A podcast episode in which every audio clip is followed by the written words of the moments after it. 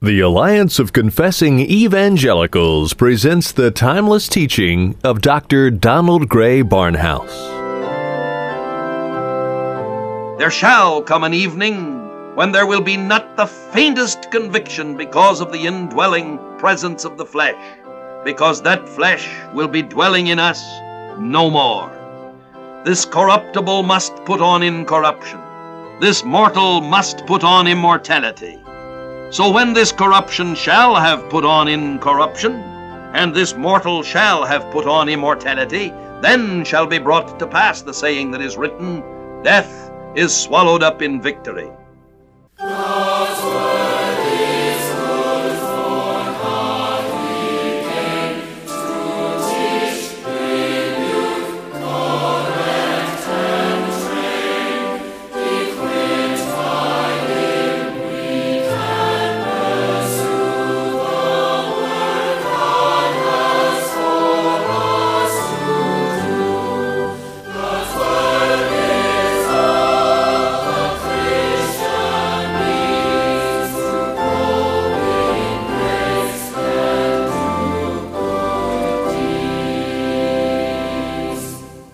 Over a half a century ago, the late Dr. Donald Grey Barnhouse, then pastor of 10th Presbyterian Church in Philadelphia, saw the need to spread God's Word beyond the hearing of his local congregation. He started the radio outreach which has become known as Dr. Barnhouse and the Bible. The application of God's Word as taught by Dr. Barnhouse is as relevant today as when he first taught over the radio airwaves decades ago. The message we'll be featuring on today's edition of Dr. Barnhouse and the Bible is entitled Threefold Deliverance. If an inmate is chained to a cell wall in a maximum security prison, you cannot set him free by only taking his chains off. You must also release him from his cell and allow him to get out of the prison complex. The bondage of sin is so powerful, multifaceted, and deceptively complex that we need spiritual deliverance on multiple levels. What is the threefold spiritual deliverance that sets us free from sin into a life of true holiness? The scripture text for this edition of Dr. Barnhouse and the Bible, Romans chapter 7 and verses 24 and 25. Here again is Dr. Donald Grey Barnhouse with a message entitled Threefold Deliverance. Through the Lord Jesus Christ we come unto thee, our Father and our God, and in the Holy Spirit. Give us knowledge, we pray thee, as true believers, that will enable us to be watchful and to be faithful, so that we may overcome sin and allow the life of the risen Lord Jesus Christ to be maintained in us. Bless each listening heart. We ask it in the name and for the sake of the Lord Jesus Christ. Amen. We continue our study in the seventh chapter of Romans. Who shall deliver me out of the body of this death? I thank God through Jesus Christ our Lord. Romans 7, verses 24 and 5. The Holy Spirit came to dwell in the life of Paul. Immediately there were desires for perfect holiness. Immediately there came the awareness that perfect, unmixed good was not possible as long as we are dwelling in the body of this death. The renewed heart cried out for deliverance, and the promise of God was given immediately. There is deliverance and that deliverance is sure and certain. But in order for us to understand the true meaning of this text, it's necessary to set it in its place with all that the Bible has to say about deliverance. And deliverance in the Scripture is at least threefold. When we have understood this, we shall understand how an individual who has come to long for perfect good can be delivered from the body of this death. First of all, the substitutionary death of the Lord Jesus Christ has delivered us completely from the penalty of sin. That is not the deliverance which is spoken of in our text, but it is the deliverance upon which all further deliverance must be based. We have covered this first phase of deliverance rather completely in our study of the earlier chapters of this epistle, so we need do no more than summarize the teaching. It is to the effect that we were dead in trespasses and sins, and that we merited nothing from God but condemnation and eternal death, separated from Him forever. But the Lord Jesus Christ came upon the scene, and stepped in between the wrath of God and the sinner who deserved to feel the stroke of that wrath. And Jesus took the blow of that divine wrath upon himself in order to pay the penalty for us forever. Every demand that a holy God could ever make was fully met by the Lord Jesus Christ in his person and his work. All of the guilt of the believer was placed upon the Savior by God the Father himself who made Christ redemption unto us. The death of the Son of God was caused by the Father, who, in his divine justice, struck him in full outpouring of divine wrath against sin. Thus it was that Isaiah could say, It pleased the Lord to bruise him. He hath put him to grief. And the death of Christ, as Peter says in the Pentecostal address, was a planned fact, since he was delivered by the determinate counsel and foreknowledge of God. Now, this deliverance was not only negative, in that it took all of our sins and placed them upon the Savior in his death, but it is also positive, in that it took the righteousness of God and put it to our account, joining us, uniting us to Christ in his resurrection, so uniting us to him that God can look upon us even as he looks upon his Son. We have been made accepted in the Beloved, and we have been made the righteousness of God in Christ. It would be absolutely impossible for a holy God to have anything whatsoever against one whose sin had been placed on the Savior, and to whose account the righteousness of God has been placed. We have been justified. That is the deliverance which has been given unto us by the death of the Savior on the cross. Secondly, as a result of the fruits of that work of the Lord Jesus Christ, we were seen by God to be joined to the risen Lord Jesus, so that his resurrection life might be ours today by faith in the provision which has been made for our triumphant living. When the Lord Jesus Christ ascended into heaven, he sent forth the Holy Spirit to dwell within the hearts of believers and to make triumphant, victorious living possible. Beyond any question, the Bible teaches that it is possible for a believer in the Lord Jesus Christ to live day by day without the outbreak of the Adamic sinfulness in deeds that violate the desires of God expressed in His loving commandments. As we have seen in our last study, the seepage of the old nature is constantly with us so that we need daily cleansing and momentary cleansing. And there will be times when the Adamic nature does break out because of our lack of watchfulness and faithfulness. But the possibility of continued, uninterrupted fellowship with God is flatly taught in the Word of God, since we are told in Galatians 5:16, "Walk in the Spirit, and ye shall not fulfill the lusts of the flesh. And as though to nail the matter down and make it impossible to avoid the implication, the context still further states, And they that are Christ's have crucified the flesh with the affections and lusts. Now, all of this is most exceedingly solemn, and every one who is a professing believer should most carefully test his profession by this and other similar statements. There is deliverance from the power of the works of the flesh. And the mark of the true believer is that he has accepted that deliverance and is walking in it. About a quarter of a century ago, I came across a little leaflet with a few paragraphs on this subject. They appealed to me so strikingly that I preserved them and wish to pass on a portion of that searching word to you. There are, in all probability, a far greater number of nominal Christians on earth today than ever before.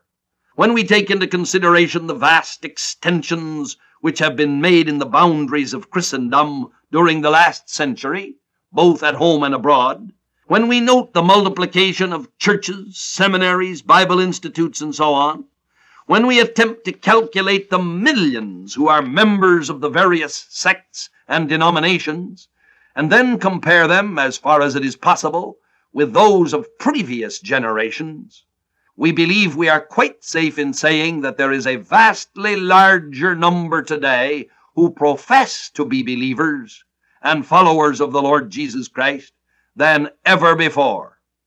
On the other hand, we sincerely doubt whether there ever was a time during the last 19 centuries when there were such multitudes of men and women whose lives belied their lips, whose walk repudiates their talk.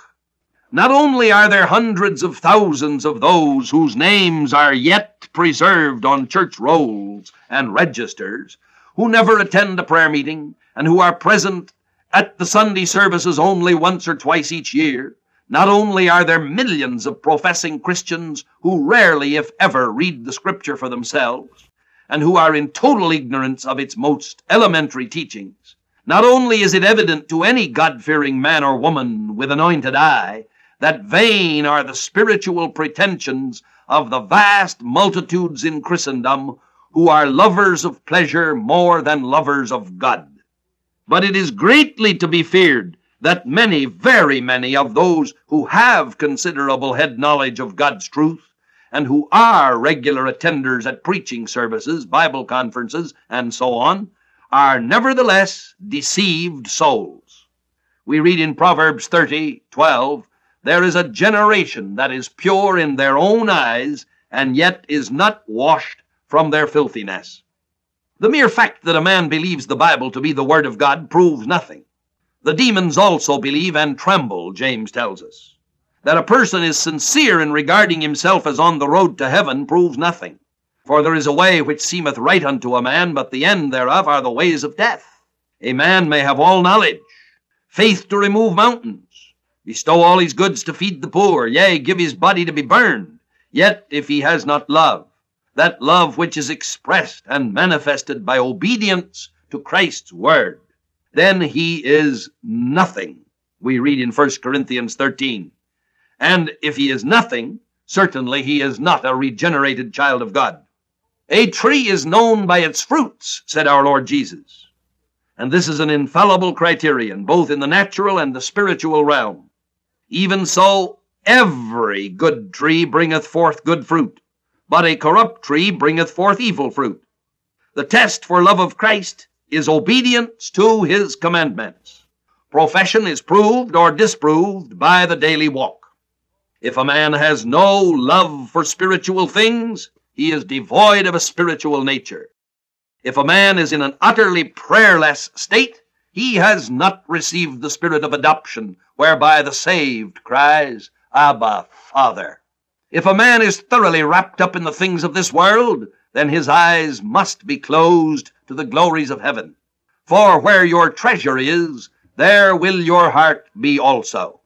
If a man prefers the company of worldlings to that of God's people, then is he a worldling himself. If a man lives to please self rather than God, he is yet dead in trespasses and sin. Faith, if it hath not works, is dead, we read in James 2. A faith which does not transform the life, which does not produce practical godliness, which does not issue in personal obedience to God in the daily walk, is not the faith of God's elect, as it is called in Titus. The grace of God which brings salvation to a soul also teaches that soul to deny ungodliness and worldly lusts, and to live soberly and righteously and godly in this present age. Christ gave himself for a people who should be zealous of good works. Those born of the Spirit have been created in Christ Jesus unto good works, which God hath before ordained that we should walk in them. If then I am not walking in good works, I have no right to regard myself as a regenerated soul. If my professing brethren are not zealous of good works, then as yet I have no scriptural reason to regard them as among that favored number for whom Christ gave himself. Good works are not required in order to obtain salvation, but they are the certain fruit of salvation. Near the close of the Sermon on the Mount, the Lord Jesus spoke of two foundations on which men build their houses, the one on the rock, the other on the sand. Many professing Christians are familiar with this figure, but very few can define correctly, without looking up the passage, the particular characters whom the Lord described as building on rock and sand. Who is the one who builds on the rock? Who is the one who builds upon the sand? What is it that differentiates the one builder from the other? How many of you listeners can answer without consulting your Bibles? Now, Christ did not there say that the builder on the rock was a believer, while the builder on the sand was an unbeliever. Instead, he said, Whosoever heareth these sayings of mine and doeth them, I will liken him to a wise man which builds his house upon the rock. And every one that heareth these sayings of mine and doeth them not shall be likened unto a foolish man which built his house upon the sand. We remember in the epistle of John that we read, he that saith, I know him, and keepeth not his commandments, is a liar, and the truth is not in him. Does such language sound harsh to you? If so, your ears are too fastidious. Let none be found murmuring against them, for they are the words of the thrice holy God. Honesty is always outspoken. It is the casuist who dissembles. Truth is always plain and to the point. It is error that needs the artificial elegancies of speech to embellish it. Faithfulness never flatters. Far better is to be made miserable by truth's exposure than to have a false peace maintained by Satan, the father of lies. He that saith, I know him, and keepeth not his commandments, is a liar, and the truth is not in him. Let it not be overlooked that the apostle whom God first employed to write these words was the apostle of love, the one who leaned upon the Master's bosom. But love is faithful, and faithfulness calls for a real endeavor to disillusion deluded souls. It is a spurious charity which, out of fear of hurting another's feelings, makes no effort to expose the lie on which he is resting the more so because that lie will damn him for all eternity if not abandoned and turned from. Better far to be made wretched now, while there is hope of sorrow being turned to joy, than to weep and wail forever and ever. Though such be not its central theme nor its chief purpose, yet the first epistle of John might well be designated the testing of Christian profession. Much in it is exceedingly pertinent to the days in which we live. For these are the perilous times foretold in 2 Timothy 3, in which live multitudes who have a form of godliness, but who deny the power thereof. Three times over in the first chapter of John's epistle, we find the words, if we say, if we say, if we say. And three times in the second chapter, he that saith, he that saith, he that saith. Each of these is followed by a statement which shows that the mere saying is not enough. Then in 1 John 3 7, we read, Little children, let no man deceive you. He that doeth righteousness is righteous. And again in 318 we're told, My little children, let us not love in word, neither in tongue, but in deed and in truth. And thus is profession tested and put to the proof. He that saith, I know him, and keepeth not his commandments, is a liar, and the truth is not in him. There are many in these days who do say, I know him, who are loud in declaring that they have a saving knowledge of him, but who keep not his commandments. Yet so blatant is the lawless antinomian spirit of this age that there is a large section of professing Christians headed by men claiming great proficiency in rightly dividing the word of truth, who insist that grace and law are mortal enemies, and that to press commands upon people, even the commandments of God, is seeking to bind on them a burden grievous to be borne. But apart from these extremists, the rank and file of professing Christians evidence little or no subjection to the law of God. How few today respect the command concerning the Lord's day. How grievously is that day desecrated. How few regard the word, owe no man anything. Professing Christians run into debt as freely as do non professors. Christian parents are bidden to bring up their children in the nurture and admonition of the Lord. Are they doing so? Servants are ordered to be obedient to their masters with fear and trembling as unto Christ. Are they? Wives are bidden to submit themselves to their husbands as unto the Lord, and this in everything. Do they? Husbands are commanded to love their wives as Christ also loved the church and to give honor to the wife as to the weaker vessel. Do they? And the list might be prolonged almost indefinitely. Christians are ordered never to listen to gossip. And in the case where it refers to a leader in the church, they are to insist on two or three witnesses being present, as we read in 1 Timothy 4 4. Against an elder, receive not an accusation except before two or three witnesses. One woman brazenly told me that if she obeyed that verse in the Bible, she would never hear what was going on. Now, the terrible thing is that violations of these and other commandments of God are regarded as trifles, things of little moment. But be not deceived. He that saith, I know him, and keepeth not his commandments, is a liar, and the truth is not in him. May the Holy Spirit apply this searching word to your hearts.